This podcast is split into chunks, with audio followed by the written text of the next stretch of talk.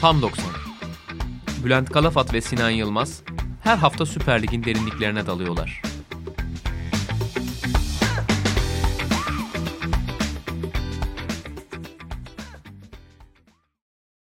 Sokrates Podcast'ten hepinize merhabalar. Tam 90'ın yeni bölümüyle sizlerleyiz. Her hafta olduğu gibi Sinan Yılmaz'la birlikte. Artık yeni bir şampiyonumuz var Sinan. Evet. Biz de geçtiğimiz hafta zaten Trabzonspor bölümünü yaptık ve şansımızla yaver gitti. Program iyi bir zamanlamayla çıkmış oldu. İlk defa yani lanetimizi bulaştıramadık Trabzonspor'a. Az Düşünsene kaldı. Antalya, Az evet. kaldı bak. Ucundan Ucundan, dönüyordu. döndü. Yani orada Antalya Spor yok biz can sağlığımızdan endişe ediyoruz bilmem ne falan deyip olayı farklı bir boyuta taşıyabilirdi. Ya da döndükten sonra bir gol yiyebilirlerdi falan. Bunların hiçbiri olmadı. O nedenle bu hafta dedik ki hazır Muleka konusu da sıcakken bu lige lige bu sezon Damga, damga vuran transferleri şöyle bir konuşalım. Beşiktaş ve Galatasaray bölümlerimiz de hazır aslında ama onları biraz daha en azından Valerian İsmail'i biraz daha yakından tanımak adına biraz daha bekletelim istiyoruz. Çünkü geride kalan haftada daha önce görmediğimiz bir diziliş de gösterdi bize. Ama transferler için iyi bir zaman çünkü zaten bu saatten sonra geride kalan dönemde bir şey yapmayan bir transfer kalan 3 haftada herhalde çok Sana göze felsefik girmeyecektir. bir soru soracağım başlamadan önce. Sor abi. Son yıllarda son 20-25 yılda biz tabii biz artık spor basının bir elemanı olduğumuz için daha iyi gözlemleme fırsatı buluyoruz. Transferler oynanan maçlardan, gollerden, asistlerden neyse hepsinden kat be kat daha çok izlenip dinleniyor, tercih ediliyor, Merak talep ediliyor. ediliyor. Belki bu podcast'in bu bölümü de diğerlerinden daha çok dinlenebilir. Bunu nasıl karşılıyorsun? Yani aslında hani sahaya nasıl etki edeceğini de bilmiyorsun. Bir kumar aslında transfer. Başarılı olup olmayacağının hiçbir garantisi yok. Bu kadar çok muhtemelen İngiltere'de falan da böyledir yani. San'ın en çok sattığı dönem transfer dönemi falandır yani. Ya biraz içinde büyüdüğümüz hani tüketim kültürünün bir parçası. Bir sonucu ya da bu. Hani yenisi gelsin, yenisi gelsin, yeni forvet, yeni santrfor, yeni bilmem ne falan. Onun çok net bir tesiri Her yeni düşünüyorum. gelenin elindekinden daha iyi olduğuna inanmanla da ilgili bir şey var. O olabilir. Onun dışında bir transfer tanıtımı ya da transfer edilen bir oyuncu hakkında bir şeyler öğrenmek dinleyici ya da o içeriğin tüketicisi için daha basit bir aktivite olabilir. Hı hı. Bir maçın ya da bir takımın taktik analizini Sana oluyor muydu izlemek mesela yerine, şey? dinlemek yerine. FM oynarken çocukken transfer dönemleri daha eğlenceli geçmiyor muydu mesela lige göre? Ya tabii ki yani oyunun en Kadro, keyifli yanı. evet, kadro kuruyorsun ve en böyle hep çünkü gelecekle ilgili pozitif hayal var transferde. Doğru. Hatta o sebepten ötürü oyunun 2012 ya da 2013 sürümü beni çok uyuz etmişti. Çünkü menajerleri getirmişlerdi oyunu hatırlarsan. Ya on, ya 11 12 ya 12 13 sezonundaydı. İşte ben mesela Bobo'nun sözleşmesini uzatmaya çalışıyordum ama menajeriyle, menajeriyle uğraşmaya çalışıyordum bir yandan falan ve evet biraz daha gerçekçi olmuş. Ama benim için daha az eğlenceli. Çünkü ben transferleri önüme fazla engel çıkmadan bir önce yapabilmek istiyordum. Ve şey de çok güzel bir histir gerçekten. İşte gidersin 17 yaşında Hırvat çocuğu bulursun. 3 sene sonra işte bilmem kaç milyona bilmem nereye okutursun falan. Ne yazık ki bizim ligde pek böyle transfer de yapılmıyor. Approach to Approach to sign. ha, evet öyle bir Şeysiz cümle oyuncu, bonservis oyuncu. Evet. Direkt onu görünce aa ne falan. Hemen imzaladığımız bitiyor mu falan diye. O yazı direkt aklımda ya. Gerçi şimdi programdan önce telefona bakarken Ahmet Nur Çebi'nin bir açıklamasını gördüm. İşte Afrika'da bir sürü futbol okulu var. Bu okullardan işte Onu ben de okudum. 10 bin 20 bin euroya oyuncuyu alacaksın 10 tane bir tanesi tutacak 5 milyona satacaksın demiş. Yeni Malatya Spor işte. Yusuf Aynen Burundi'den 5 tane adam getirdiler. Bir tanesi Yusuf Endiyeşmi oldu. Öyle. Ki yani Ahmet hocam daha doğrusu Ahmet başkanım biz de bunu senelerdir anlatmaya çalışıyoruz. Linçler yiyoruz bunun uğruna. Evet. Neyse eninde sonunda böyle bir farkındalık yaşanması güzel.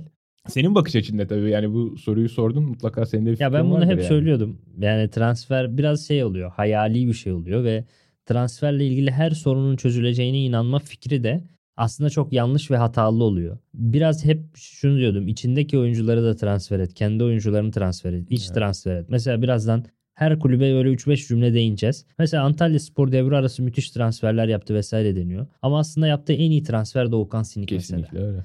Ve içindeki oyuncu o transfer biraz ben açıkçası teknik adamların oyuncularına dokunuşlarıyla, taktikleri düzeltmeleriyle vesaireleriyle en belirleyici faktörler olduğunu düşünüyorum futbolda.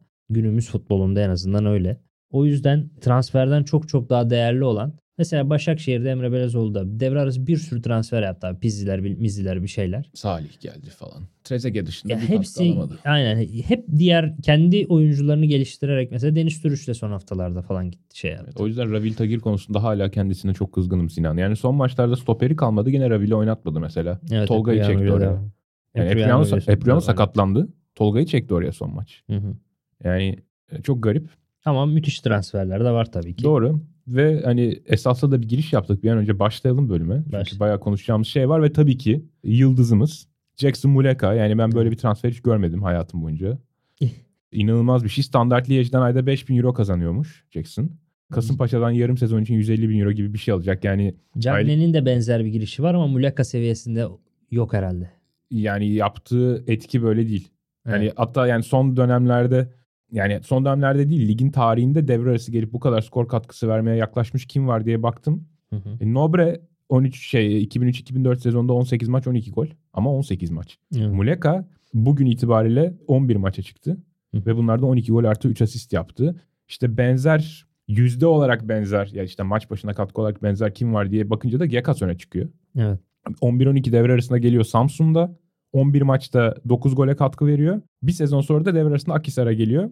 15 maçta 13 gole katkı veriyor ama gene Akisar da çok şey bu arada. Yani Akis düşmüş, bitmiş denilen Akisar'ın ligde kalmasını sağladı bu ekstra performans. olağanüstü bir performans o gerçekten.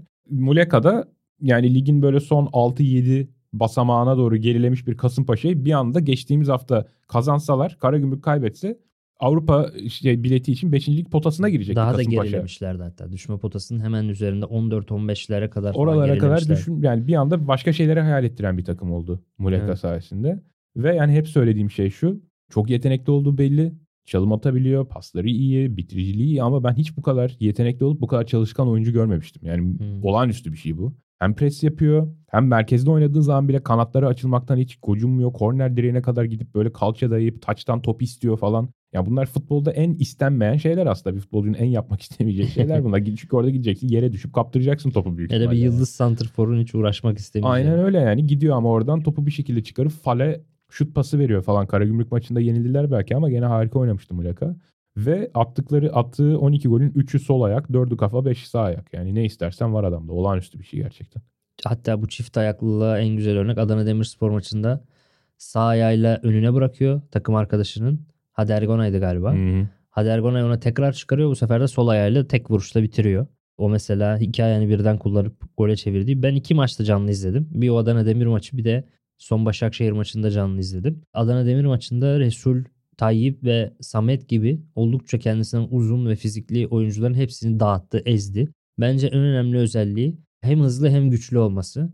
Yaşının 22 olduğu yazılıyor. 23 sanırım artık. 23 yaşında bir şey yoksa bir hata bir yanlışlık vesaire çok büyük bir potansiyel. Hatta Lyon haberi okudum ama bilmiyorum doğru mu değil mi. Ama o da o da şu şurada bir ilginç bir şey var. Nokta var. İki golü vardı gelmeden önce şeyde Belçika liginde. Hı. Muleka'nın iki gol attığı ligde bizim Frey 22 gol atıyor. Yar- yarım dönemde. Şimdi 25'leri geçmiştir herhalde. Hani yarım dönemde 20'leri bulmuştu. Hani Frey bizde hiç atamıyor. Ya bu liglerdeki oyuncuların değişimi çok farklı. Yani Samat da Belçika'da çok atıyordu. Bizde hiç atamadı. Gerçi şimdi yine atamadı Belçika'da Ama harika bir takımdı. Yani Evet. bütün parçaları zaten tek tek büyük kulüpler tarafından üzerine üşüşülmüş parçalar. İşte Malinovskiler şunlar bunlar. O olağanüstü bir takımdı. Aslında bu az, az önce bahsettiğimiz hani transferin hiçbir hani şeyinin tahmin edilemezliğine de örnek yani Muleka orada hiç atamayıp burada çok atıyor. Bence bir şeye işaret tersi. ediyor. Bir, bir şeye işaret ediyor. Bizim ligdeki kaleci ve stoperlerin kalitesine biraz gene Ama Frey niye hadise. atamadı mesela? Oynatmadılar ki. Belki oynasaydı atardı. Doğru. Yani Muleka geldiğinden beri sürekli 11. Bu arada 5 hafta önce falan Cuma ve ertesine Karagümrük maçı öncesi haftanın öne çıkabilecek oyuncusu olarak Muleka'yı seçmiştim. Yani çünkü artık lige damga vurmuştu. Hı O hı. sırada 6 maçta 7 gol bir asistli bir Muleka vardı. Dedim bunu çok gecikmeden şu programa alalım. Yoksa bayatlayacak konu. Ve o gün bir radar hazırladım onun için. Hı. Ve hep şutör metlikleri koydum işte. Şut başına gol beklentisi, şut isabeti, gole çevirme, şut sonrası XG, penaltısız gol, 18'de topla buluşma, işte 90 dakika başına şut bilmem ne. Biraz da asist ve yapıcılık işlerini koydum. Asist 90 dakika başına, akan ayından şut pası, verdiği şut paslarından doğan gol beklentileri falan. Muleka bunların tamamında o gün, bundan 5 hafta önce falan, hepsinde ligin bir numarasıydı. Bir tek işte asist ve işte şut paslarından gelen gol beklentisinde falan biraz daha kendisinden iyi 3-5 oyuncu vardı. Hala da öyle. Yani açık ara bütün metriklerde ligi domine eden bir hali var. Hatta radarı basıp Onur'a göstermiştim. Bunu tahmin et bakalım. Bunun kim olduğunu tahmin et bakalım dedim. Yani bir kere yani Kim radarı demişti? görünce bu kim oğlum falan dedi. Messi, Messi'nin radarının bastı falan. Çünkü Messi'nin bir ara radarı öyleydi. Bütün radar dop dolu böyle her şeyde birinci falan. Bu gerçekten Tahmin edemedi değil mi? Yani başka Edemedi. aklına biri Yok, gelmiyor çünkü. Yok aklına hiç kimse gelmedi. Ve yani ben de hiç öyle bir radar görmedim. Yaklaşık işte bir yıldır falan StatsBomb'un şeylerini kurcalıyorum, menülerini falan. Bu olağanüstü bir şey gerçekten. Buradan dilersen ve tabii Şeye şöyle bir ihtimal de var. Buna da değinelim. Yani Muleka işte 15 gollü Umut falan var şu anda gol krallığında. 3 gol kaldı onu geçmesine. Yani bunu yaparsa devre arası gelip gol kralı olmayı başaracak ki yani daha önce söylediğim gibi bunu gerçekten çok isterim. Çünkü çok unutulmaz bir hadise olur. Evet. Tabii onun yarıştığı bazı forvetlere de değinmek lazım. Çünkü o- Onlara geçmeden Ha, sadece ilginç geldi bana. Devre arası güzel transferlere değindin. Gekas, Ribery vardı mesela. Onlara bir örnekte güç şov var. Bize çok gelmedi ama 92-93 şampiyonluğunu belirlemiş. Galatasaray'ı şampiyon yapan hamle Hmm. olmuş. Devre arası gelip 10 gol mü 12 gol mü ne atıyor devre bir, bir yarım devrede ve şampiyonu belirliyor. O da hani Nobre transferi gibi yani. Bir Nobre'nin belirlediğini biliyorum net şampiyonu. Beşiktaş'tan koparmıştı galiba Nobre'de. 2003-2004'ler 2004 falan olması işte. lazım. Evet, Ee, 2004 bir de güç şov var 93'te. Hani çok nadiren olan bir şey. O yüzden değerli. Onun da ismini söylemiş olalım. Evet, doğru. Tabii bu gol krallığında hani Muleka'nın ciddi rakipleri var ve bu rakiplerin de aslında çoğu bu sene gelen transferler. İşte 15 gol 7 asistli Umut Bozok gene bir Kasımpaşa transferi. Ligde zaten santrifor mevkisinin adresi artık Kasımpaşa. Golcünün adresi Kasımpaşa. Balotelli Adana Demirspor'da çok iyi bir başlangıç yapamasına rağmen 12 gol 4 asist. Son Pesic. dönemde düştü gene. Evet son dönemde bir düşüş içinde gene. Pesic 14 artı 4 Ki uzun bir dönem sakattı. uzun bir dönem sakattı ve hani Karagümrük'ün Faryoli dönemindeki yükselişinin çok önemli bir parçasıydı. Daha sonra Volkan Demirel geldikten sonra onu biraz kesti. Salibur malibur bir şeyler denedi ama daha sonra Volkan Demirel'le yakalanan çıkışta da PES için çok önemli payı var. Evet. Ve Gavranovic, Mario Gavranovic. Euro 2020'de zaten İsviçre formasıyla biraz izledik onu. O da Kayserispor'da 10 gol artı 3 asist katkı verdi. Ki bu saydığım 4 oyuncunun ortak özellikleri hepsi stoperlerden uzaklaşarak orta sahaya yanaşarak top almayı çok seven, bunu çok iyi yapan ve bu sayede etrafındaki oyuncuların performansını artıran oyuncular. Mesela Çikaleşi zaten bu anlamda çok iyi bir santrfordu ki bu sezonda aynı performansı verdi ama bir transfer olmadığı için bu programda belki çok yeri yok. Fakat yeni gelen transferlerden mesela Okaka biraz bu profildeydi ama Okaka bundan başka pek bir şey yapamıyordu. Evet. Ve fiziksel olarak çok düştü o yüzden. Sadece boğuşa boğuşa kendini çok yıprattı. Ama yüzü dönük olduğu zaman o kadar etkili bir oyuncu değildi. Şu an sakat herhalde ama sakatlanmadan önce de çok ciddi düşmüştü zaten. Evet, bir Ve it. Gulbrandsen çok iyi bu aralar.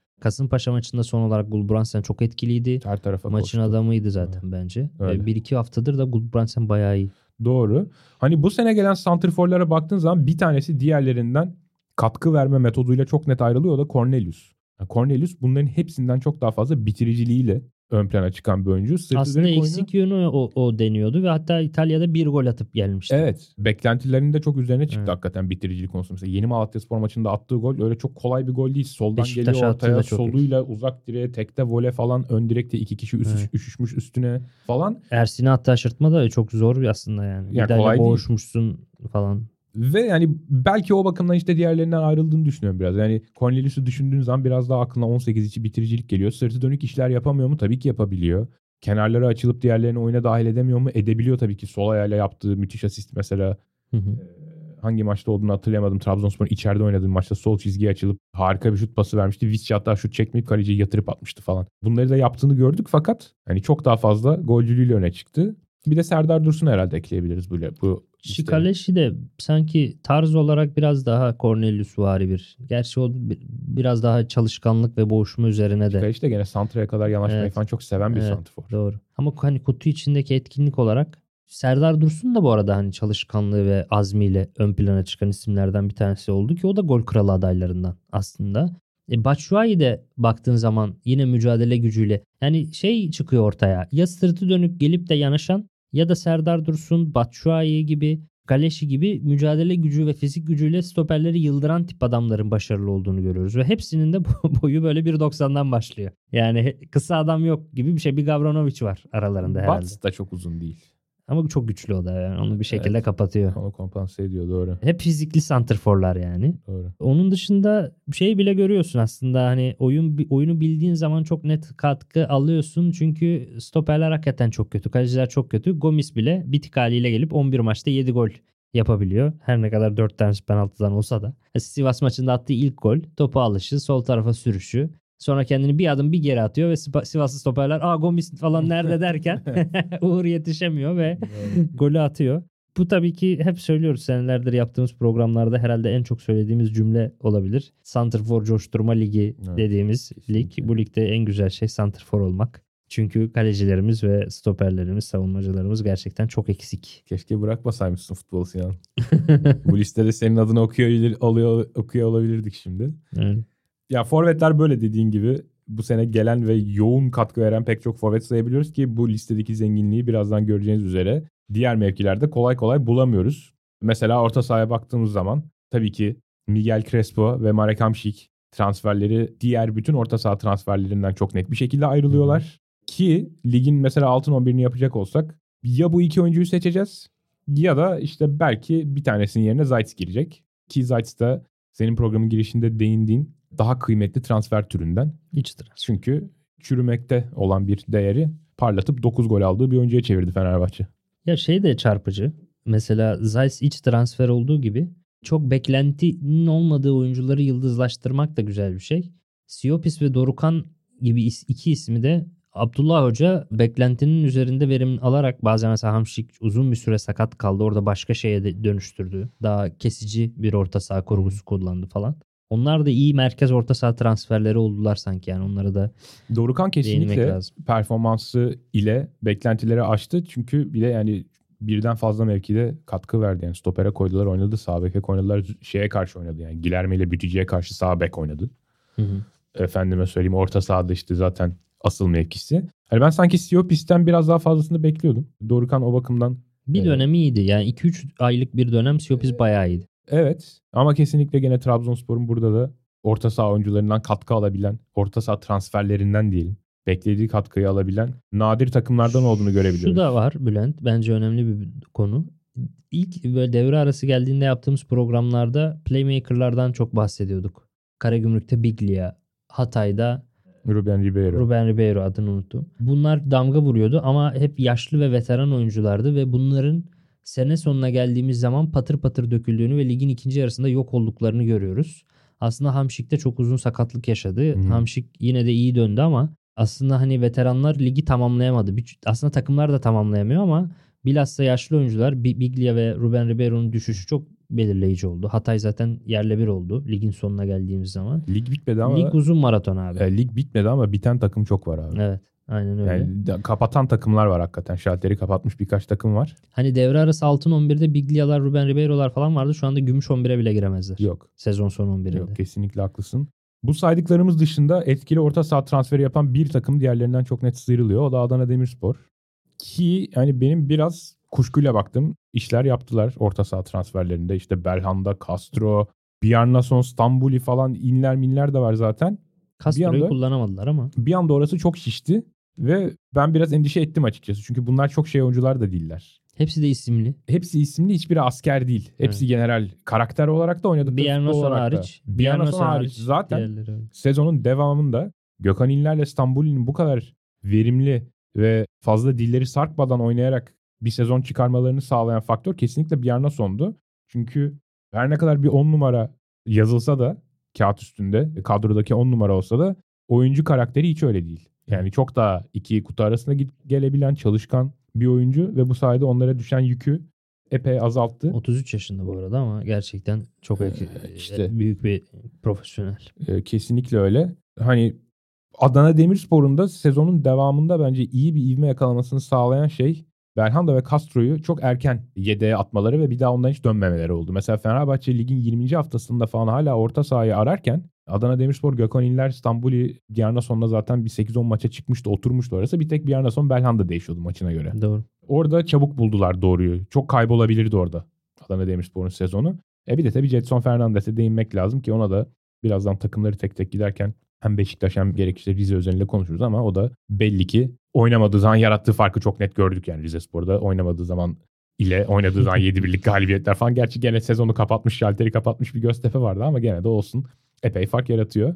Stoper mevki de gene orta saha gibi aslında çok tek tük böyle net fark yaratan oyuncu sayabiliriz. E tabii ki Kim Mince'yi ve Victor Nelson'u burada değinmek lazım. Ya çok Hatta kötü transferler. bir arada olsa da birbirlerini mükemmel tamamlayacak bir ikili bu arada Kim Mince ile Nelson. Bir tane yoğun beyinle oynayan konsantrasyon canavarı bir Nelson.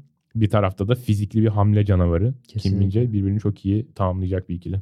%100 katılıyorum. Belki onlara alternatif olarak üçüncü bir isim olarak Dansville Bir solak yazılabilir. Ama onun dışındaki stoperler transferler gerçekten felaket ya. Felaket. Yani bu kadar bu kadar mı kötü stoper transferi yapılır? Ee, Sen say istersen hadi kötü transferleri, kötü stoper transferlerini. Yani mutlaka ıskaladıklarım olacaktır burada ama yani bir çırpıda yazarken Gutas, Deli, Spajic, e, Mevlia, Milinovic, Alanyaspor'un iki transferi birden. Yani ikisi de birbirinden. E, işte Wilker Angel, şeyin Göztepe'nin. Hı hı. Holmen, Perez, işte Dino Arslanagich ve tabii ki yani bunu notlarıma da büyük harflerle yazdım. Sonunda da 3 tane 4 tane ünlem, ünlem işareti var. Gaston Campi ya ben bunu anlamıyorum gerçekten. Trabzon gördü bir de kamp yani. Ya inanılmaz bir şey Gaston Campi'nin buraya geri dönebiliyor olması. Geçtiğimiz sezon Karagümrük'te felaket bir sezon çıkardı. Zavallı Fatih'in kariyeri bitiyordu yani Gaston Campi yüzünden. Ve bir şekilde bu adamın nasıl bir menajeri varsa Yeni Malatya Spor'da devrenin ligin ikinci devresini geçirmeyi başardı. Portekiz Solak ve uzun boylu sonra. olunca şey stoper olabileceğini düşünüyor olabilirler direkt Bir yani. de hareket etmek gerekiyor ama işte Evet. hani böyle futbol hareketli falan bir oyun aslında. Hani kötü stoper saymakla bitmiyor. Maalesef. Ama dediğin gibi buraya olumlulardan Dansville'i ekleyebiliriz. Yani onun dışında da böyle haksızlık ettiğim birini çok... Ha belki Perez'e biraz haksızlık ediyor olabilirim Giresunspor'da. Hı, hı hı. Yani fena maçlar çıkarmadığını gördüm. Ama hata yaptığı zaman da gollük hata yapan bir stoper Perez. Evet. Ama bu saydıklarım arasında evet belki yarım tık diğerlerinin önünde o haksızlığı yapmayalım. Ama gene de e, işte mesela Chiquinho'yu falan getirebiliyorsun orta sahaya. Fark yaratıyor hemen. Neyim? Kanada Sergio'yu falan orta sahaya işte Hamidou Traore'leri falan getirebiliyorsun da yani niye stoper transferleri bunların bu kadar gerisinde kalıyor anlamak çok güç gerçekten. Benzer şeyi kaleci için de söyleyebiliriz. Kalecilerde de çok büyük bir düşüş Kaleci var. belki gerçekten. en ekstrem. Hı. Bunun en ekstrem öne çıktığı mevki. Çünkü yani bana kalırsa Arainet Muriç dışında ki o da Manchester City'den kiralandı. Adana Demirspor'un oyuncusu değil. Evet.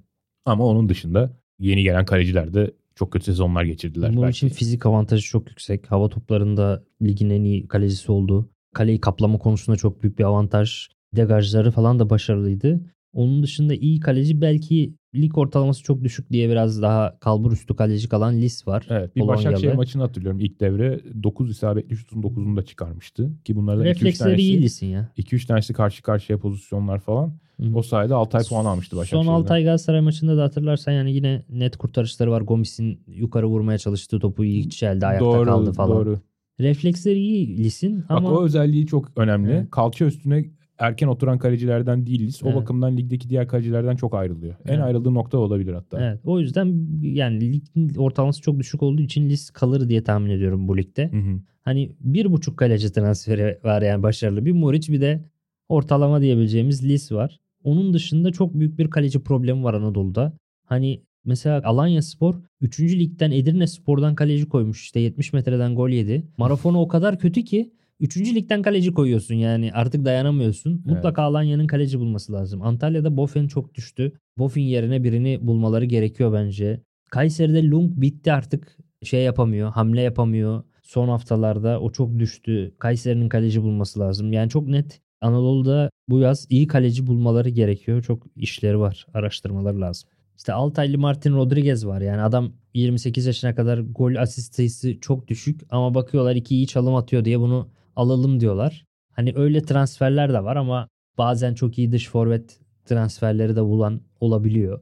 Yani o biraz şey bek ve kanat transferleri biraz dengesiz. Hani beklerde belki Svensson'a bir pay vermek gerekebilir. Evet, sezon boyunca hem transfer. bedelsiz bir transfer hem de sezon boyunca net katkı verilmesi. Mesela Bruno Perez de bedelsiz bir transfer ama Svensson'un sezon geneli takımına olan etkisi Bruno Perez'in biraz fevkinde bana kalırsa. Doğru. Daha önemli bir oyuncu oldu Svensson. Çok daha ucuzdur. Adana Demirspor için. Hani sol bekte de hani ben Benuanesi e, Aa, evet. bir bek oyuncusu olarak transfer edildi fakat daha sonra Sami Uğurlu onu bir hücum oyuncusuna Bir çevirerek de katkı Tunus'tan falan geldi o yani e, muhtemelen çok uygun fiyatlara geldi. Bence çok iyi bir transfer. Kesinlikle. Yani. bir de ben fayda Naderi. Naderi'yi sezon başında daha büyük beklentilerim vardı Naderi ile ilgili.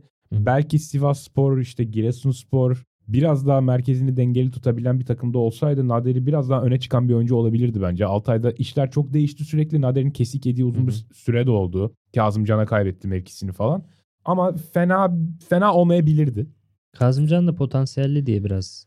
Evet. 19 Ee, yaşında Çocuğa da biraz süre verdiler. Fena da olmadı. Gerçi yani Naderi de çok yaşlı sayılmaz. Biri de Sam Adekugbe'yi ben sol bek'teki yani bek transferleri olarak Adekugbe'yi de dönem dönem fena bulmadığımı söyleyeyim. Ama dediğin gibi mevki mevki gidildiği zaman hani sahanın merkezinde daha net bir Hı hı. bir trend görmek mümkün. Zaten bu e, az önce değindiğim detaylara biraz takım takım giderken geliriz. İstersen biraz kulüpler üzerinde bakalım. Evet. Kimler beklediğini buldu, kimler bulamadı ve istersen şampiyonla başlayalım. ki Puan yani durumuna göre gidelim. çok net bir transferlerin çok önemli kısmının damga vurduğu bir sezon. Ama mesela Trabzonspor'un Mayıs Haziran'da transferlerin büyük ölçüde tamamlamış olmasının bu sezonun çok büyük katkısı olduğunu görüyoruz. Erken transfer yine şampiyonlukta belirleyici oluyor. Avrupa'ya gidememek gibi bir belirleyicilik bir faktörü var Kampa yani. yetiştiremediği oyuncu oldu mu Trabzon'un? Olmuştur herhalde ama çok belir yani Hamşikler, Cervinho'lar, Bruno Perez'ler yetişti. falan hepsi mesela kilit isimler yetişti. Evet. Cornelius'u hatırlayamadım şimdi. Galiba Cornelius biraz daha geç geldi. Evet. Burada da mesela Cornelius, Hamşik ve Dorukan transferleri bence çok katkı sağladı.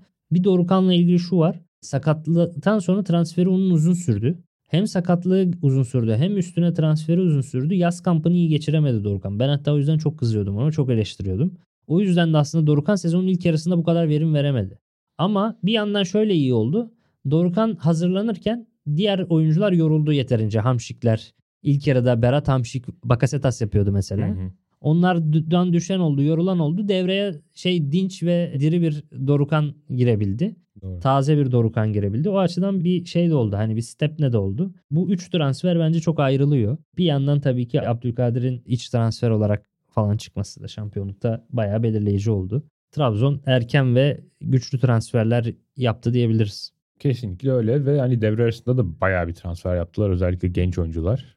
Çok Ee, şans kattılar veremediler maalesef. Kadrolarına evet onlardan hiç şans veremediler ki özellikle Emrahan Gedikli'yi ben izlemek için bayağı heyecanlıydım. Umarım şans gelir diye bekliyordum ama tabii yani Cornelius, Giannini falan gibi santraforların olduğu, Koytaların falan yedek beklediği takımda biraz zor oldu iş. Fakat pek fazla para da harcamadan epey genç oyuncu kattılar kendi e, bünyelerine. Fenerbahçe gene iki tane özellikle transferinden çok net katkı alan bir takım. Kim Min-jae ve Crespo. Ki sezonun devamında diğer transferlerin de iyice açıldığını ve çok daha fazla katkı verebildiğini gördük. Serdar Dursun belki sezonun başında da evet katkı verebiliyordu ama son 10 haftadaki Serdar Dursun bambaşka. Rossi Bence şey İsmail Kartal'dan kazanmak bambaşka. için çok uzun süre Serdar Dursun'u yedek bıraktılar ya. evet.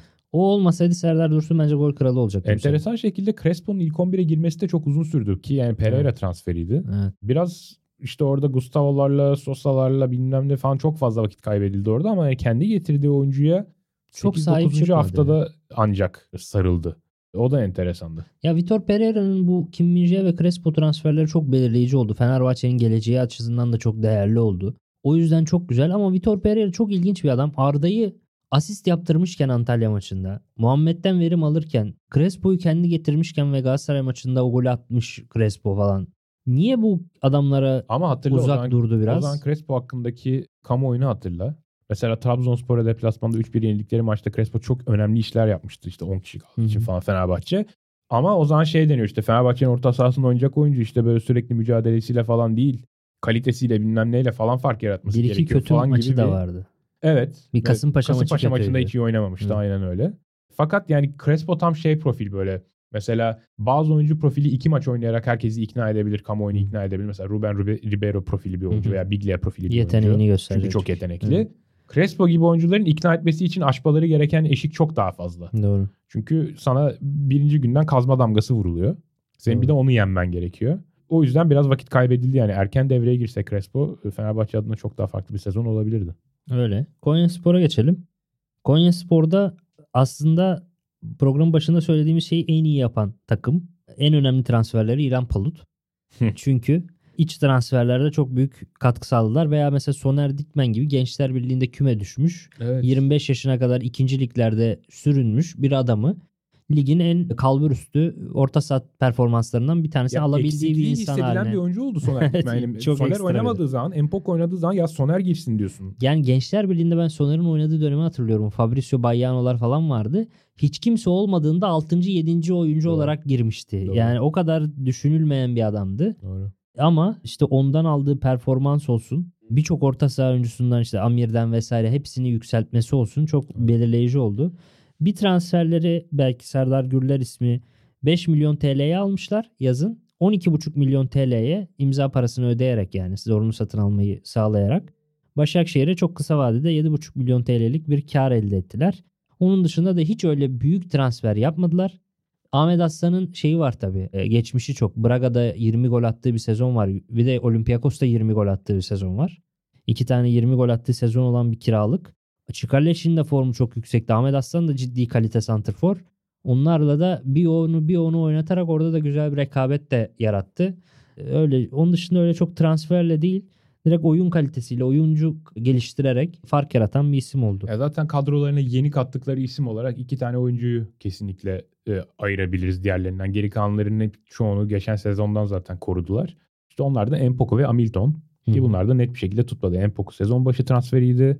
Hiçbir zaman ilk 11 parçası olamadı. Hı hı. Ki İlhan Poluton denedi. Bayağı da oynadı. Yani Hatay deplasmanında mesela denediği gol attı. Onunla, onun sayesinde pa- maç aldı bilmem ne falan ama bir türlü olamadı. Hamilton da devre arasında bir nokta atışı olarak geldi. İşte Serdar gitti Hamilton geldi falan gibi bir şey oldu. Ama, şey yani o da pek- beklenti çok. Antalya bir sürü Sinanları Minanları aldı. Bir sürü adam aldı. Hamilton'u kendi gönderdi gibi bir şey oldu zaten. Evet. Elesan Dağo'ları falan aldı. Hani çok ucuza transferleri. Yani Antalya'nın yedeğini alıyor. Direkt 11'e falan koyuyor. Lig üçüncüsü oluyor adam. Yani çok ekstra bir başarı aslında baktığın zaman. Yani yerine koyulan adam da Serdar Güller. Evet. evet. Serdar da istiyorsan buradan Başakşehir'e de geçelim. Geçelim. Serdar da Başakşehir'de sanki Konyaspor'da bütün benzini tüketilmiş ve Evet. hurdası verilmiş bir araba gibi çok oldu biraz çok ilginç Başakşehir'de. oldu gerçekten. Yani biraz şanssız başladı. İlk Sakatlandı maçında galiba, sakatlandı. evet. Sonra döndü 3 maç sonra falan bir daha sakatlandı. Oyundan çıkmak zorunda kaldı falan filan ama bekleneni verdiğini söylemek biraz zor. Çok zor. Hatta mesela transfer bir türlü tahmin edilemiyor diyor ya. Ben mesela Serdar'ın net başarılı olacağını düşünüyordum. Başakşehir'de. Çünkü Başakşehir'de çabuk oyuncu yok. Herkes ağır ve iyi top atıcı. Oyun Serdar'ın hızını kullanırlar. Konyaspor'la Evet. çok benzer bir oyun oynuyorlar yani. Evet. Böyle çok tempolu değil, topa sahip olup kontrollü hücumlar yapan bir takımdı. Ya Emre Belezoğlu o yüzden kullanır diye düşünüyordum. Bir de çabuk oyuncuya da ihtiyacı var. Olmadı. Pizzi transferi çok konuşuldu. Pizzi hiç etki edemedi. Evet. Ya bir ilk geldi bir gol attı falan ondan sonra hiç yok piyasada. Oynadığı da kötü oynadı. Sonra da komple kesildi zaten. Evet. Ama Trezeguet'den çok iyi verim aldı. 10 maçta 6 gol 4 asist. 10 maçta 10 gole katkı. Yani Muleka kadar olmasa da Muleka'dan sonra en iyi devre arası transfer denebilir herhalde. Doğru. Ee, ve onları da dördüncü yapan aynı zamanda Avrupa biletini neredeyse kesinleştiren isim de Trezeguet oldu bence. Doğru. Yani devre arasında başka hamleler de oldu. İşte Salih'i falan aldılar mesela Beşiktaş'tan. Pek süre vermiyorlar. Salih son 15-20 dakikalarda girip hiç bir iz bırakmadan bitiriyor maçları. Ve e, aslında Başakşehir bu devre arasında yaptığı transferlere biraz süre verip sonra e, özlerine dönerek aynı trendi takip eden birkaç takımdan biri oldu bu şekilde başarılı olan. İşte Sivasspor da biraz böyle transferleri falan vazgeçip kendi oyuncularına dönerek ivme yakaladı sonlara doğru.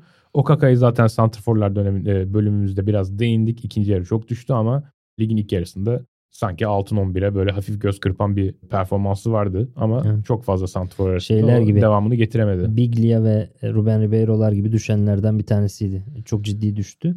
Bence ligimizde şu çok eksik Bülent. Alanya Spor'a geçelim buradan. Wonderkid transferi yapmıyoruz. Altyapı transferi çok az yapılıyor. Olanlardan oynamıyor. Bir tek Alanya Spor bunu yapmaya çalışıyor. Oğuz Aydın'ı Buca Spor'dan aldılar ve Oğuz Aydın bu sezon güzel bir joker transferi oldu. Joker katkısını iyi verdi. Sonradan giren bir yere geldiği zaman 11 oynatıyorsun. Bayağı gol katkısı veriyor. O var. Onun dışında da mesela Beşiktaş'tan Ahmet Gülay'ı olsun. İsmail Zehir var. Galatasaray'dan Erencan Yardımcı var. Galatasaray Eyüp ve vesaire.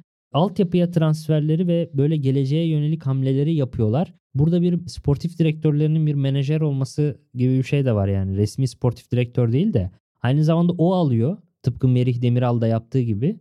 Altyapıda U19 liglerini veya U17 liglerini takip eden ve oradan parlayanları alan bir tek Alanya var galiba. Onlara da böyle bir misyon edindiler. Onları böyle parlatıp satma gibi bir hedefleri var. Hatta şeyi de düşünüyorum ben. Bu adamların Alanya Spor'un iyi futbol oynatma gibi bir misyonu da var. Yani biraz Farioli'yi düşünme ve onu illa isteme nedenleri de biraz oydu bence. Hı hı. Hani iyi futbol oynansın, güzel futbol oynansın, bu gençler çıksın ve biz bunları satabilelim gibi bir düşünceleri var gibi geliyor bana. Umarım öyle bir düşünceleri vardır.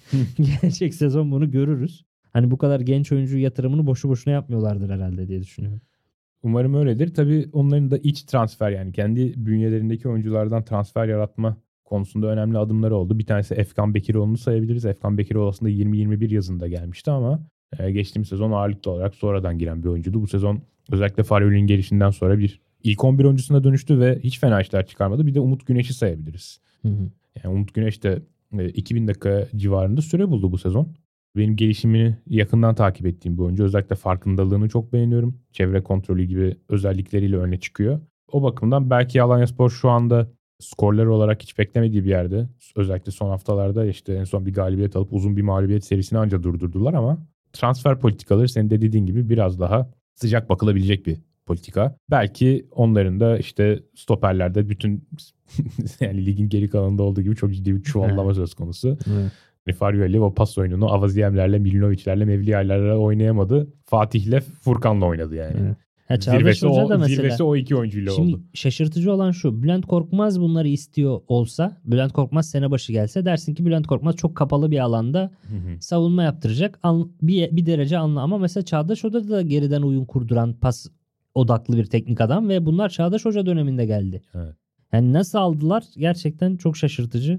Emre'ye söyleseydik de Çağdaş Hoca geldiğinde bir sorsaydı bu stoperlerin neden Doğru. tercih ettiniz? Hiç oyun yapınıza da uymuyor bu herifler. Doğru.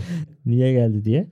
Bence buradan Beşiktaş'a geçelim. Beşiktaş herhalde bence en kötü transfer yapan takım oldu bu sezonun. Son şampiyonluktan bu kadar gerileme nedeni de buydu. En ağır eleştirilen, en çok eleştirilen, ıslıklanan Batshuayi'nin en iyi transfer olması bile aslında eee, ya en verim veren trans, yeni transfer olması bile aslında ne kadar çuvallandığının, ne kadar kötü bir Evet. transfer dönemi geçirildiğinin göstergesidir. Hani Galatasaray'da söylenebilir belki ama Galatasaray'da en azından Nelson var dersin. Beşiktaş'ta hiç kimseyi söyleyemiyorsun. Doğru. Yani Bir de yani stoper transferi yapılmadı bu, bu takıma. Bu inanılmaz bir şey.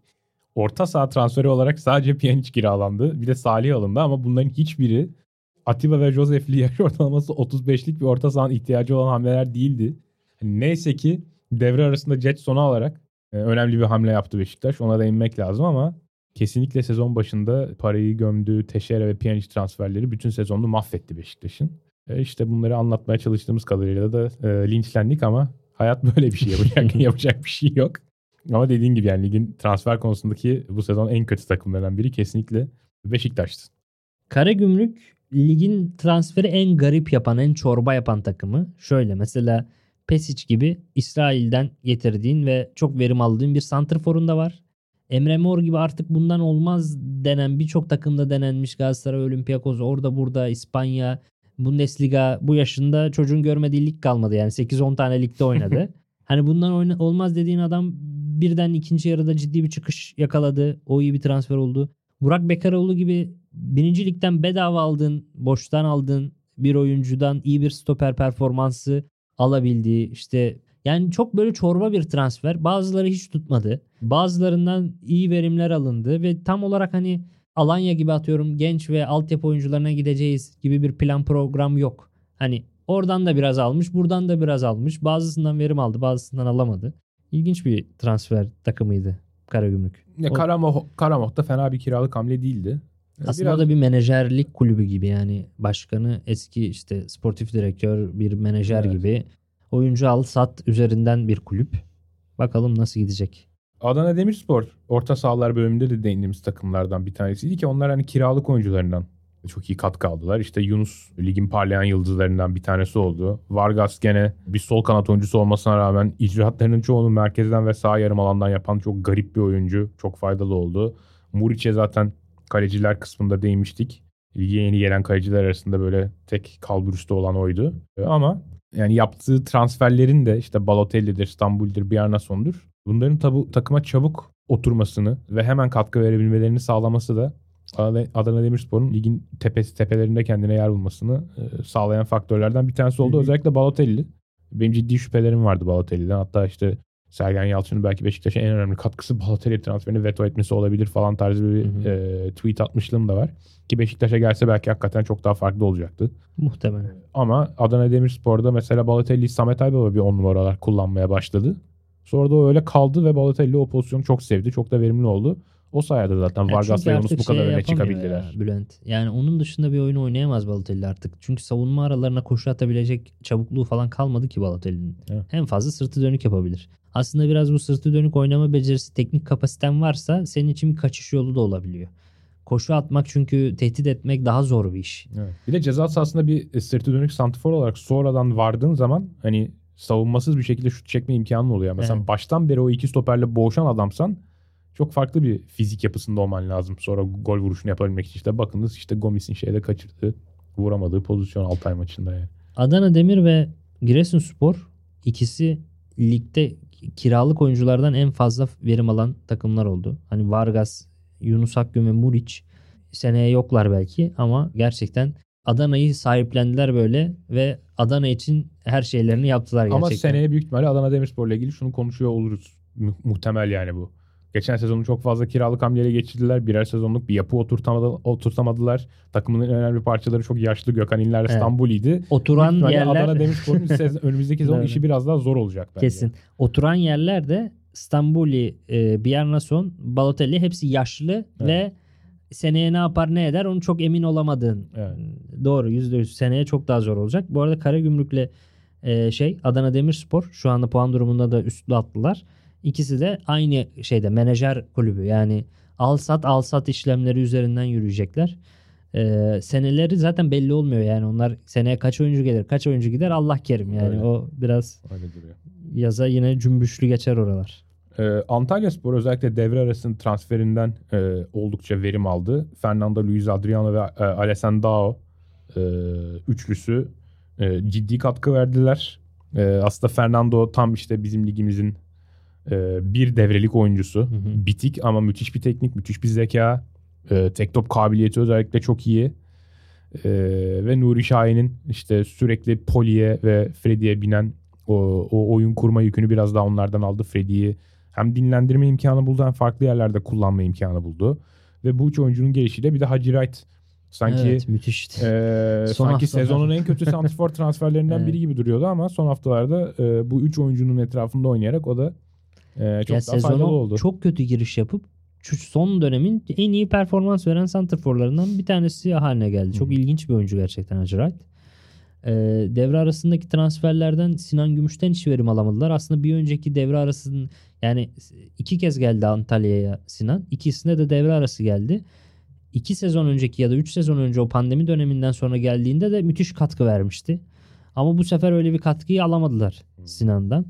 Ee, Antalya Spor evet yani transferlerle de dikkat çeken yani Nuri Hoca transfere de bayağı uğraşmış. Bakalım yaz döneminde benim en heyecanlı olduğum takımlardan bir tanesi. Bakalım nasıl hamleler yapacaklar. Ee, bir de tabii sen programın başında da değindin Doğukan Sinik bir iç transfer örneği olarak çok öne çıkıyor. Evet. Aslında Doğukan Sinik e, sezonun iki bölümünde de Antalya Spor'la yani hem Nuri Şahin'in ağırlıklı olarak 3-4-3 oynattığı dönemde hem de dörtlüye e, geri döndüğü e, ve o dörtlüden hücumda bir 3-2-5 dizilişi yarattığı dönemde e, katkı verebilen oyunculardan biri oldu. Hı hı. Ee, o, o çok önemli ki yani Doğukan'ın bu e, Angelo Sagal'a benzeyen bir özelliği vardı. Çok fazla şut çeken ama gol atamayan bir oyuncuydu. Çünkü çok Evet. kötü şutlar tercih eden bir oyuncuydu Doğukan. Hala biraz öyle ama bunu biraz geliştirdi. Ee, ve belki daha önemlisi yaptığı işlerle set hücumlarındaki topsuz hareketlilikleriyle artık hücum işlet, işletebilen bir oyuncuya da dönüştü. Sadece topu ayağında e, aldığı zaman e, katkı edebilen bir oyuncu, katkı yapabilen bir oyuncu değil artık Doğukan. E, bu bakımdan önemli bir iç transfer olarak onu da sayabiliriz bence. Hatay Spor ilginç bir takım. Ee, sene başı transferleri oldukça verimli oldu. El, El Kabi'yi zaten bir gol kralı olarak Fas'tan aldılar. Ve burada da gol krallığında zirveyi paylaşıyor. Şu an itibariyle 15 gol 2 asisti var. Ve Mr. Sabaloba dediğim Sabalobianitse 8 gol 8 asistle geçen sene Ankara gücünde de etkiliydi ama bu kadar değildi. Bu sene daha da etkili bir dönem oynadı ama e, onlar devre arası transferini pek şey yapamadılar. E, hiç yapamadılar gibi bir şey ve hatırlarsan Hatay bölümünde şey demiştim ben. O ikilime Hatay'a uygun oyuncular aldılar. Hep e, Afrikalı veya Asya'dan oyuncular aldılar. Ama bunun şeyi düşünemedim tabii. Bunların hepsi oruç tutuyor. Türkler de oruç tutunca e, son işte e, en son e, şeyde Ömer Hoca da isyan etti. Takımda herkes oruç tutunca bütün fiziki değerler yerle bir oldu antrenmanlarda falan diye. Başakşehir maçından sonra dedi değil mi? Evet. e, ben de içeriden antrenörlerle de konuştum. O fiziksel değerler antrenmanlarda ölçülen değerler yerle bir olmuş durumda. Evde takım yaşlı zaten. Diouf'lar vesaireler. E, çok kötü durumda o Hatay. E, ligin sonunu getiremiyorlar. E, şimdi o konuşmayı yaptıktan sonra Ömer Erdoğan baktım Twitter'da millet altına şey yazmış. Ya Benzema da oruç tutuyor. Benzema'yı görüyoruz. Ulan bunlar Benzema mı yani? İşte Benzema dünyada bir tane zaten yani. Geri kalan herkes Benzema gibi olmasını bekleyeceğiz yani adamlardan. Çok e, küme düşen Altay'a da yenildiler son olarak. Zor durumdalar. Umarım seneye toparlanır. e, bu Cema da bence fena olmayan bir transferdi. O sezon- Adekukba'yı da söyledin zaten. Adekugbe'yi de Evet. söyledim. Doğru. Yani bu Cema ve Adekugbe e, Hatay Spor e, seviyesindeki takımlar için bence ligde e, son derece faydalı transferler ki e, bu Cema e, son dönemde bir düşüş içinde. Fakat e, gene de faydalı olduğunu düşünüyorum ben sezonun çoğunda. E, tabii transferlerden bir türlü beklediğini bulamayan takımları sayarken Sivasspor'u es geçemeyiz. E, hani yıllardır bir türlü iyi bir stoper ikilisine sahip olamayan e, Rıza hocam bu sezonun başında e, Yunanistan'dan getirdiği Gutas'la işte stoperimize de kavuştuk falan tarzı çok yüksek açıklamalar yapıyordu. Ben de yükseliyordum onunla beraber. Bakalım şu Gutas neymiş falan diye. Bir de gollerle falan başladı Gutas böyle kafa golleri sürekli falan. Dedim acaba bu sefer oldu mu bu iş? Ama sezonun devamında maalesef olmadığını gördük ve e, yani Rıza Hoca en son Caner Apindango'ya döndü yani. 19-20 sezonda devre arasını lider bitiren e, stoper ikilisine döndü. Ya aslında Rıza Hoca Anadolu'da hep böyle çok marjinal transferleri yapan adamdır. Mesela Bulgaristan'dan 18-19 muydu ya bu arada? Yanlış mı söyledim? Sivas'ın devre arası liderliği. 18-19 olsa gerek galiba. 19-20 de olabilir. 19-20 yani Bilmiyorum. o stop o iki stoperle yapmıştı onu. Evet. En son oraya geri döndü. Kameralar, mamaralar hepsi taca çıktı. Ya Rıza Hoca'da şey transferi çok var. Mesela Bulgaristan'dan Atıf Şeşu'yu falan getirmişti. Böyle Ener Amo'yu getirmişti. Tunus'tan. Böyle lige damga vuran e, marjinal transferleri Rıza Hoca çok yapardı ama bunların arasında stoper çok çıkmıyor. Herhalde Rıza Hoca stoperden anlamıyor gerçekten. Galiba. Ya öyle. da yani çok dikkat etmiyor olabilir. Bir tek şey var. Denizli Spor döneminde Servet Çetin çıkarmışlığı var. Ee, Türk futboluna kazandıran teknik adam olarak söylenebilir. Biraz şey istiyor herhalde. Servet gibi canavar stoper. Hani Gutas falan da çok uzun ya. Çok uzun stoper istiyor herhalde. Tam mizaçları tam tersi ya. Servet Evet, sürekli Servet- rakibin tabii. üzerine giden, Gutas sürekli rakibinden uzaklaşan bir stoper. Yani öyle öyle. çok farklılar. Bir de ben sezonun başında yaptıkları transferlerden Koray Altınay'ı anlamlandırmakta çok zorlanmıştım. Çünkü Koray Altınay herhalde yani kendisine ayıp etmek istemem ama e, ligdeki kötü oyuncu tabanını belirleyen birkaç oyuncudan bir tanesi bana kalırsa. Doğru. Ben katılıyorum. Ne yapacaklar bu oyuncuyu falan diye çok merak. Hiçbir şey yapmadılar zaten. Oynamadı Koray Altınay. İşte sağ bekte e, Erdoğan falan denendi. Yani onunla devam ettiler. Ahmet Oğuz, Erdoğan falan hiç şey olmadı. ya ya şey de bir de ilginç Stoperde mesela. de çok im- imkan vermedik ya stoper şeylerini saydık yani sorunlarını. Ona rağmen Kore'ye çok süre vermedi. Pedro. Henrique olayı var bizim ligde. Çok anlayamadığım bir adam Pedro Henrique. Gerçekten yetenekli adam ama disiplinsiz, istikrarsız. Çok. Kayserispor 1 milyon euroya almıştı. Ya demiştim ki bu kadar parayı verilir mi yani? Hikmet Hoca hata etti bunu bu parayı verdirerek 1 milyon euro. E, istikrarsızdı. Rıza Hoca hiç, hiç sevmez böyle disiplinsiz, istikrarsız adamları. O da 1 milyon euro verip de bir de o da transfer ettirmişti bir de Kayseri'den. Bir de yaşı da var bunun 30'a falan gelmiş artık. Öyle çok da müthiş bir şeyde oynamıyordu Pedro Henrique yani. Ortalama bir performans sergiliyordu bu sene. Biraz daha Sivas'ta Rıza Hoca ile birlikte biraz daha disiplinli görmüştüm o kadar. Abi Nisan ayında bir Brezilya Serie A takımı e, şeyde Pedro Henrique de Brezilyalı. Internasyonel'de 1,5 milyon euro verip satın almış. Bir de üstüne kar etmişler yani ondan. Gayet güzel e, olmuş İyi- Sivas için. İyi bir menajeri olsa gerek onun da. Sivas bu sene transferi çok durgun geçirdi. E, Bu sene biraz düşme nedenleri o olabilir yani. Hiç e, iyi bir takıma değer katacak, ekstra katacak Evet. transfer yapamadılar. Yatabare'yi maalesef. yedeklemeyi be- beceremediler. Evet. Konata geldi. Hiç süre almadı. Hala işte son 15-20 dakikada giriyor. Evet. Kayode de hiçbir zaman düşüşte. Yatabare'yi. E, zaten Gradele endekslisin. Evet. Ya Adam senin 3. bölgedeki top oynamalarının %60'ını falan tek başına yapıyor. O da gitti olimpiyatlardan geldi, geç geldi bilmem ne falan derken o da bitti. Ha, Ki Yatabare bitik de hali bile 36 yani yaşında. ligin içinden geçti bu arada Evet. Gradel'in. Evet. O da müthiş. Ee, tabii transfer deyince girişi de yaptığımız Muleka'yla e, Kasımpaşa'ya da değinmek lazım. E, sezonun transferi benim penceremden e, Jackson Muleka ama Jackson Muleka gelene kadar sezon transferi Umut Bozok desen kimse bir şey diyemezdi. Doğru. Onda 15 gol 7 asisti var. Ee, yani Benuanes'e gene değindik ki daha önceki programlarımızda da değinmiştik. Fayda fiyat olarak en iyi olabilir mi? Ee, Çok Mamadou Fall gene hiç fena iş yapmadı. Hatta ilk geldiğinde o Fall, Mabil, Muleka üçlüsü ilk Fall'i biz bir gördük. Evet, dikkat, Daha çok oynadı dikkat çekti, çünkü. Evet, dikkat çekti. Ee, ve oynar Çünkü onu bonservisli aldılar. Doğru. Diğerleri kiralık biraz daha onun üzerine git 800 bin euro vermişler. Az para değil. Ee, ama e, hani korkunç bir hücum hattına sahip oldular ondan sonra. E, fakat işte ligin geri kalanındaki trendi Kasımpaşa'da da görüyoruz. Berbat bir savunma hattı. Ee, Evet, özellikle evet, stoperler.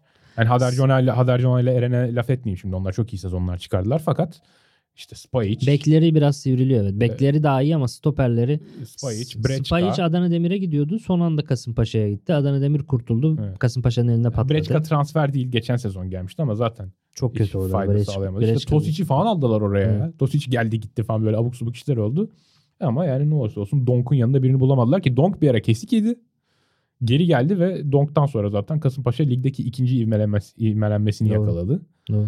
Ee, Çünkü Bitik Donk bile onlardan çok daha iyi bir stoper. Aynen öyle. Bir de işte başka transferler de var tabii Kasımpaşa'da. Nabil Dirar ve Abid gibi. Hı. Ryan Abid gibi. Ryan Abid benim zaten hiç anlamadığım bir transferdi. Zaten Eyserik'le Hayredin için olduğu takımda Doğru. Abid ne yapacak diye ki öyle oldu biraz. Nabil Dirar da hiç süre bulamadan kulüpsüz kaldı. Galatasaray çok ilginç bir transfer sezonu geçirdi. Aslında 25 milyon euroluk ciddi bir bonservis harcaması yaptı En fazla Galatasaray. harcayan takım Galatasaray'dı değil mi? Galiba. E, bonservis olarak öyledir Evet. herhalde başka. Ya, kim yaklaşacak Yani. başka? Ya herkes şeye veriyor çünkü maaşa veriyor. Doğru. Ee, Galatasaray maaş bütçesini düşürdü ama ciddi bir bonservis gideri oluşturdu. Bunlar arasından en iyisi 7 milyon euro en çok en yüksek bedelle alınan Nelson oldu ama Nelson onu karşıladı yani. Hem yaşı çok genç hem kaptanlık olabilecek hem çok uzun yıllar oynayabilecek bir oyuncu olacağı için muhtemelen o parayı çıkaracak ama e, Romanya'dan gelen Çıkıldao ve Memursan, Berkan 4 milyon euro verildi Berkan'a.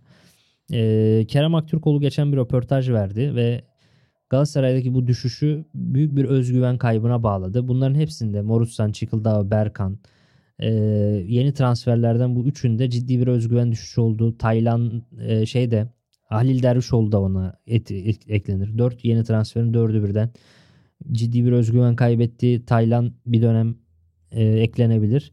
Ben de o şeyin yorumuna Kerem Aktürkoğlu'nun sezon yorumuna %100 katılıyorum. Galatasaray'da özgüven düşüşü en belirleyici faktör oldu. Bu kadar gerilemezdi takım. Bu kadar özgüven kaybetmeseylerdi. Ee, o da tabii transferler adına belirleyici bir durum oldu. İyi bir takımda başka performanslar verirdi bence bu oyuncular. Ya benim sezon başında en yükseldiğim takım Galatasaray'dı açıkçası. Galatasaray ve Fenerbahçe'ye çok yükseliyordum. Yaptıkları transferlerin eee, profilini çok beğeniyordum. Genç ve eee, keşfedilmemiş oyunculara yönelilmesini. Eee, Fenerbahçe sezonun sonunda onun karşılığında bir nebze alabildi ama Galatasaray herhalde en azından benim beklentilerimin açık ara en altında kalan takım oldu. Özellikle Avrupa'da başarıyı garantiledikten sonra ben lige çok daha iyi konsantre Doğru. olabileceğini düşünmüştüm. Kasım ayından sonra Galatasaray'ın bunun tam tersi oldu. Doğru. Belki benim beklentilerim biraz gereksiz yüksekti. Belki gelecekte bu konuda biraz daha kendimi sorgulamam gerek diye Galatasaray'dan bu sezon bunları öğrendim. Doğru ben de. Yani bir başka sarı kırmızılı takım da Kayseri Spor ki e, onların da gene hücum hattında çok verimli transferler yaptığını görüyoruz. Tiam ve Gavranovic ikilisi. Tiam 11 gol 5 asist, Gavranovic 10 gol 3 asist. Ama Ki bunlara kupalar- para verdiler baya. Evet. Esas ilginç olan hiç para vermedikleri bedavaya aldıkları Onur Bulut'un 1 gol 8 asist yapması. 1 gol 8 asist yapıp bir de geçtiğimiz hafta Beşiktaş karşısında 4 oyuncunun belini kırıp Kayseri Spor'u ligin en iyi kontra atağına falan çıkarmasıydı. Yani inanılmaz şeyler yaptı hakikaten. Onun savunması belki biraz daha e, altı doldurulması gereken bir şey ama e, hücum katkısı bakımından beklerin e, lideri sağ sol beklerin arasında hiçbiri o kadar gol katkısı veremedi. Ya, da Kayseri'de asist. şöyle bir problem var ama Bülent. Boşa para da çok veriyorlar. Mesela Carlos Mane diye bir adama 1 milyon euro vermişler abi. Kimdir nedir yani?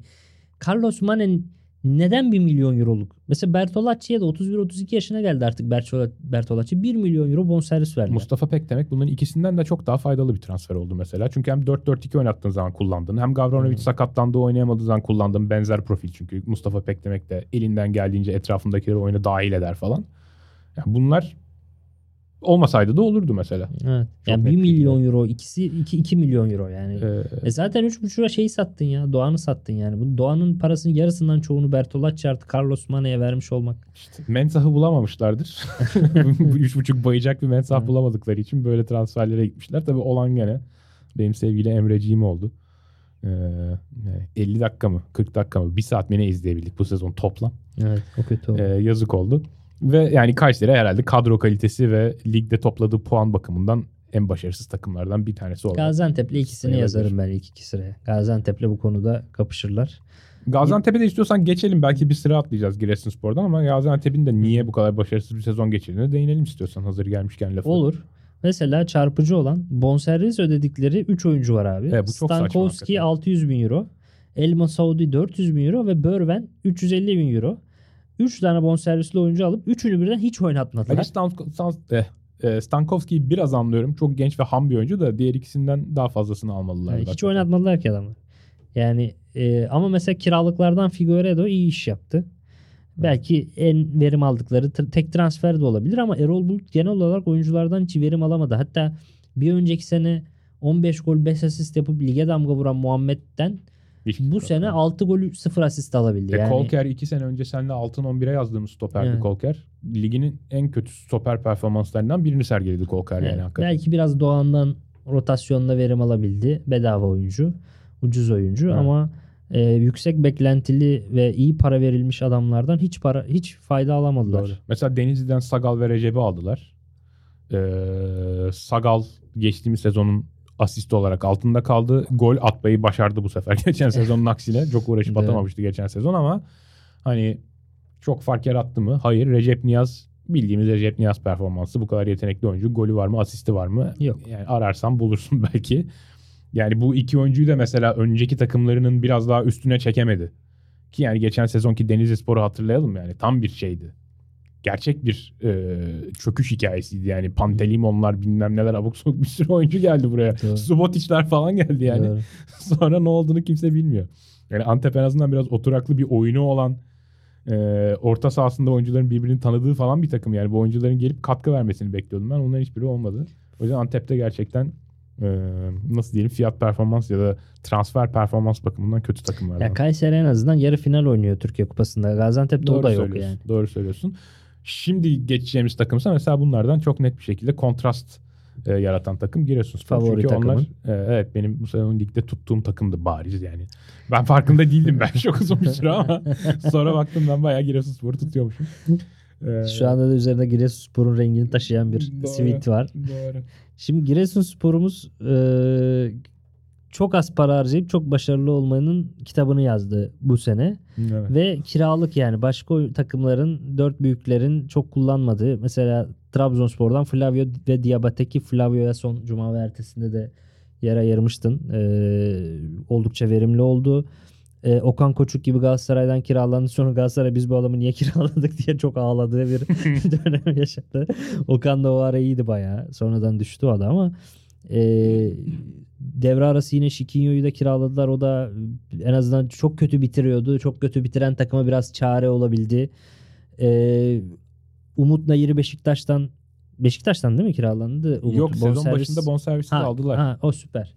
Umut Nayır da son dönemde verimli oldu. İlk yarı hiç yoktu Umut Nayır. Son dönemde verimli oldu. Seneye de bence gelecek adına güzel şeyler vaat eden bir performansla Kesinlikle. bitiriyor. Hatta sezonun ilk yarısı Dukara ve Balde'nin kaçırdığı gollerle harcanmasa Evet. belki Giresunspor bu kadar sonlara kalmazdı ligde kalmayı doğru. kurtarmak için. Umut da son haftalarda bayağı iyi. Ya Balde'ye de şuradan anlıyorum. Balde geçen sene bu takımı lige çıkaran adam. Doğru, yani doğru. Balde'ye de şans verirsin hadi. Verirsin. Dukara çok beklenti altında kaldı maalesef. Dukara'yı ben severdim eskiden. Bu sene hiçbir şey oynamadı ama Umut son dönemde ciddi anlamda iyi sırtladı takımı. Yani totalde şunu söyleyebiliriz. En az paraya en verimli fayda fiyat olarak en iyi Giresunspor. Kesinlikle öyle. Tebrik ederiz onları. İnşallah bu kiralıkların tabii arkası Evet. bir şekilde gelir. zor. O da çok zor Gene- bir şey. Gene yazın en çok zorlanacak takım yine onlar. Ama Aziz Beyiç, Umut Nayır bunlar hani bu seneden kaldı Yani takıma. Flavio'yu ne yapsınlar etsinler bir şekilde bağlasınlar Doğru. bence. Çünkü or- orada çok net bir şekilde kimya tuttu. Doğru. Bütün bu oyuncular gidebilir. Çikinyolar, Mikinyolar hepsi gidebilir ama Flavio'ya gidersen yepyeni Giresun yapmak zorunda kalırsın. Doğru. O da kolay iş değil. Ee, bir de istiyorsan son olarak bir düşme hattına gelelim. Gelelim. Ee, Altay. Ee, devre arasında hiç transfer yapmayan tek takım sanırım. Kimseyi getirmediler. Ee, ama kesinlikle bayağı transfer ihtiyacı olan bir kadroydu. Özellikle stoperler falan onda oraya hiçbir takviye gelmedi. 1,5 milyon euroyu Pinares'e vererek zaten Evet gerçekten. olmayan bütçeyi de yok edip stoperlerde 40 yaşındaki İbrahim'le falan sezona girmek. Evet. Birinci ligden çok oyuncu çıkardılar ama yani yine de iyi kilit isimlerle birkaç tane iyi kilit isimlerle o birinci ligden çıkanların yerini doldurabilirsin. Ama Martin Rodriguez'lerle, Pinares'lerle hiçbir iş yapamazsın ki yapamadılar da. Ee, Bamba maalesef karşılamadı onların. Ee, Sezona ondan- çok iyi bir giriş yapmasına Evet, rağmen devamını getiremedi. Benim de. Bir tek Lis- işte evet biraz Lis lisi sayabiliriz. biraz kurtarabilir. Naderi ve Tachiano gibi düşük bekle yani zaten çok para harcamadan aldıkları rotasyon hamleleri de elinden geleni görevlerini yaptılar denebilir. Ama Pinares gibi Martin Rodriguez gibi para verdikleri ve takımı taşıması gereken oyuncuları çöp olunca e, zaten iki kanadı Kapel ve Go- Rodriguez gol atamıyor. Pinares 10 numarası gol atamıyor. E bu takım nasıl nasıl skor yapacak yani? Golcüsü 36 yaşında Evet. e, Paşa falan. Evet zor işleri çok zordu. Hı. ve Başaramadılar. E, Rize Spor desen farklı bir kafa. Rize Spor Ha, Rize şaşalı Spor'da transfere şeyse- bayılıyor. Evet, Rize isimli Spor'da olsun. Giresunspor'un tam tersi aslında. Giresunspor'un tam tersi doğru. İsimli olsun. İşte e, bilindik olsun. Hatta son zamanlarda böyle biraz ismini duyurmuş olsun. Biz onu alalım. Ama e, takımın arka dörtlüsü yok mesela. Savunma Evet. dörtlüsü yok. Yani Cemali oynuyor. Berbat bir sezon geçirdi Cemali. E, işte stoperlerde Holmen dışında Selimay vardı kimseyi yarıda. sayamazsın gerçekten. Ponk'u aldılar sonra. Ama belki evet Ponk falan geldi ama belki en çarpıcı mevki sağ bek. Adamların sağ bekinde oynamayan futbolcu kalmadı. evet. 7 oyuncu falan denediler orada. Ama sezon başında yapılan transferlere bakıyorsun. Ki yani mal belli elde işte Gökhan Gönül var bir tek. Hı hı. Onda yani 38 maçlık sağ bek değil. Öyle bir şeye inandılar herhalde. Öyle bir şeye Gökhan gelecek, inandılar. kurtaracak bizi. Kaptanlık da verdiler. Gerçekten öyle. Sonra gittiler Pojan Palo'lar, Bolasi'ler falan böyle Evet. abuk subuk transferler yaptılar. Geçen sezon çok ilginç bir şey vardı. Denizli Spor küme düşerken Rodallega 14 gol atmıştı. 14 gol atabilen bir santrforu küme düşen takım çok ilginç bir anekdot. Yani o kadar kötü kaleciler, işte Pantilimonlar, Subotişler. Hani santrforun 14 gol atsa bile düşüyorsun. Bu sene aynısını Rize Spor sağladı.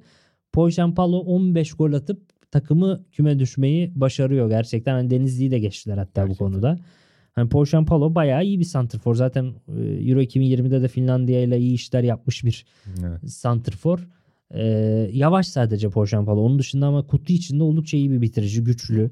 Hani biraz o da ilginç. Şimdi mesela sen Çaykur Rizespor'sun abi. Kontra atak takımı kuracaksın aslında. Hani savunma arkasına koşu atan santrfor senin biraz daha işini çözecek.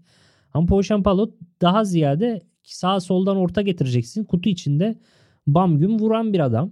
Hani mesela daha ziyade böyle şampiyonluğa oynayacak takımları. Mesela TFF 1. Lig'de şimdi Rize düştü diyelim. 1. Lig'de belki çok etkili olur. Evet. Çünkü daha üst, daha böyle topa sahip olacaksın. Daha böyle sağlı sollu geleceksin. Ama e, kontraya daha ihtiyacı vardı Rize'nin belki de. Ama kontra atak yapmak için de işte takımda biraz hareket edebilen oyuncu lazım. Evet. Senin tek hareket edebilen oyuncun Boyd. Bir de Fabrizio Bayano hareket ediyor ama o hareket çok faydalı bir hareket değil. O hareket o sadece hareket ediyor. Evet. Ama bazen durması falan gerekiyor. Mesela onları bilmiyor. Yani bu bakımdan Rizespor gerçekten ligde nasıl transfer yapılmamalı. Bolasiye'ye mesela kim bilir kaç para verdiler. Evet. Yazık yani. Hiçbir şey yapmadı Bolasiye. Sezonun sonuna doğru son 5-10 hafta biraz Jetson gelince hafif kıpırdandı işte o kadar. ilk yarı olduğu gibi. Yine gol asist falan yok ama. Hiçbir galiba. şey yok. Hiç sıfır. Ee, Göztepe e, aslında sezonun en azından sattığı oyuncular bakımından en başarılı takımlarından bir tanesi. Yani NDI'yi ve e, Obinna'yı satmayı başardılar. Fakat Ama yani yaptıkları o NDI'den kadar fazla isabetsiz transfer var ki tabii bu ikisi azınlıkta kaldı. NDI'den hiç kar edememişler ama onu üzüldüm. Ya Hırvatistan'dan 1.1 milyon euroya almışlar. 1.2 milyon euroya satmışlar. Yani 100 bin euro falan kar etmişler. NDI'den daha fazlası alınabilirdi bence Şerif NDI'den. Ligin Doğru. bence de e, üzerinde bir oyuncu. Ama Envobodo'dan e, Obinna'dan bayağı kar ettiler. Onu MLS'e 2.8 milyon euroya Evet. sattılar. Devre arası Franco Di Santo ilginçti. Vaatkar bir adamdı ama Doğru. takım kurtaramadı. Çünkü zaten takımı santrforlar kurtarmayacaktı Stoper yani. Şerif Endiayesi vardı. Yahovic'i vardı. Halil'i vardı. Hücumcular zaten iyiydi yani. Gittiler bir de Tannane aldılar. Franco Di Santo. Evet. Yine hücumcu aldılar ya. Hücumculuk bir şeyin yok senin Lorenzi zaten. ve Tijanic falan da vardı. E, Yani da yedekte var zaten yabancı Lorenz ve Tijanic. Yedekte Baku zaten. var falan. Bir sürü hücum oyuncusu vardı. Baku'ya da bonservis verdiler mesela. Zaten hücumda dolu adam varken Evet. e, Bir tane mesela o Bina'nın yanına koyacakları bir oyuncu bulabilseler. Bir tane de mesela işte Arslan Agic falan yerine iyi bir stoper Kesinlikle. bulabilir. Wilger Angel mesela felaket bir oyuncu. Angel Rusya liginden gelmiş aslında. E, Aslan Agic de Belçika liginden gelmiş. Yani çok kötü liglerden de gelmemiş ama Muhtemelen o kötü liglerdekilerin çöpe attıklarını bizimkiler toplamış yine belli ki yani. Ee, ve e, bir transfer spirali olarak geçtiğimiz e, iki bölüm önce zaten e, podcast'te konu ettiğimiz Yeni Malatya Spor. Aslında onunla ilgili söylediklerimiz bayağı taze ama hazır herkese saymışken onlara da tabii değinmek lazım. Yani korkunç paralar çarçur edildi.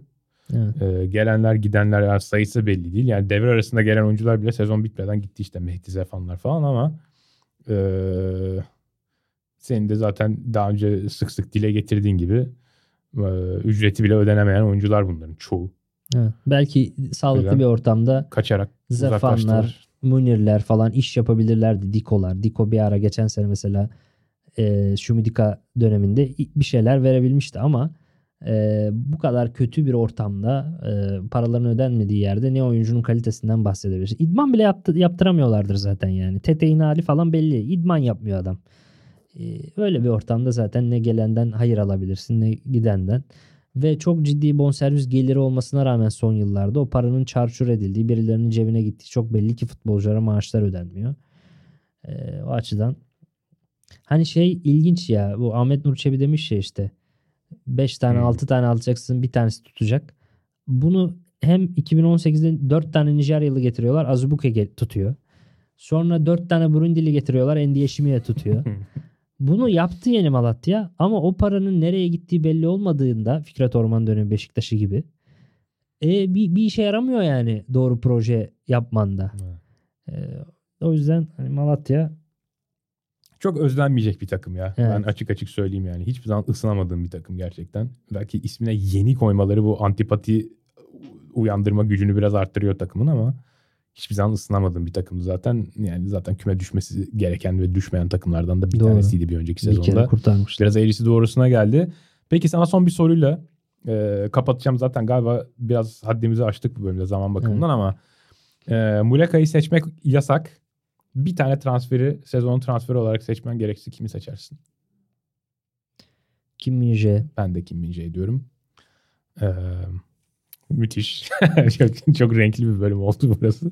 Ama e, Nelson'la kesinlikle- Kim Min-jae diyebiliriz ya. Nelson'la muhtemelen şimdi Galatasaray çok kötü bir sezon geçirdiği için Nelson demedim ama Nelson Galatasaray'ın gelecek 10 yılında satmazsa hem kaptanlığını hem liderliğini yapabilecek. Satarsa da iyi kar edebilecek bir oyuncu. Kim Min-jae'nin satılamama ihtimalini pek göremiyorum. Evet. Muhtemelen satılır. Nelson'la da Şanlı Milan'ımız ilgileniyormuş. Hı, ilginç. Ee, Kayer hala Milan'da mı? evet ama Kea sezon ortasında ağır bir sakatlık geçirdi. Hı.